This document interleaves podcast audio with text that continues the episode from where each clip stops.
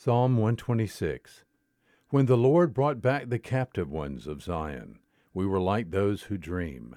Then our mouth was filled with laughter, and our tongue with joyful shouting. Then they said among the nations, The Lord has done great things for them.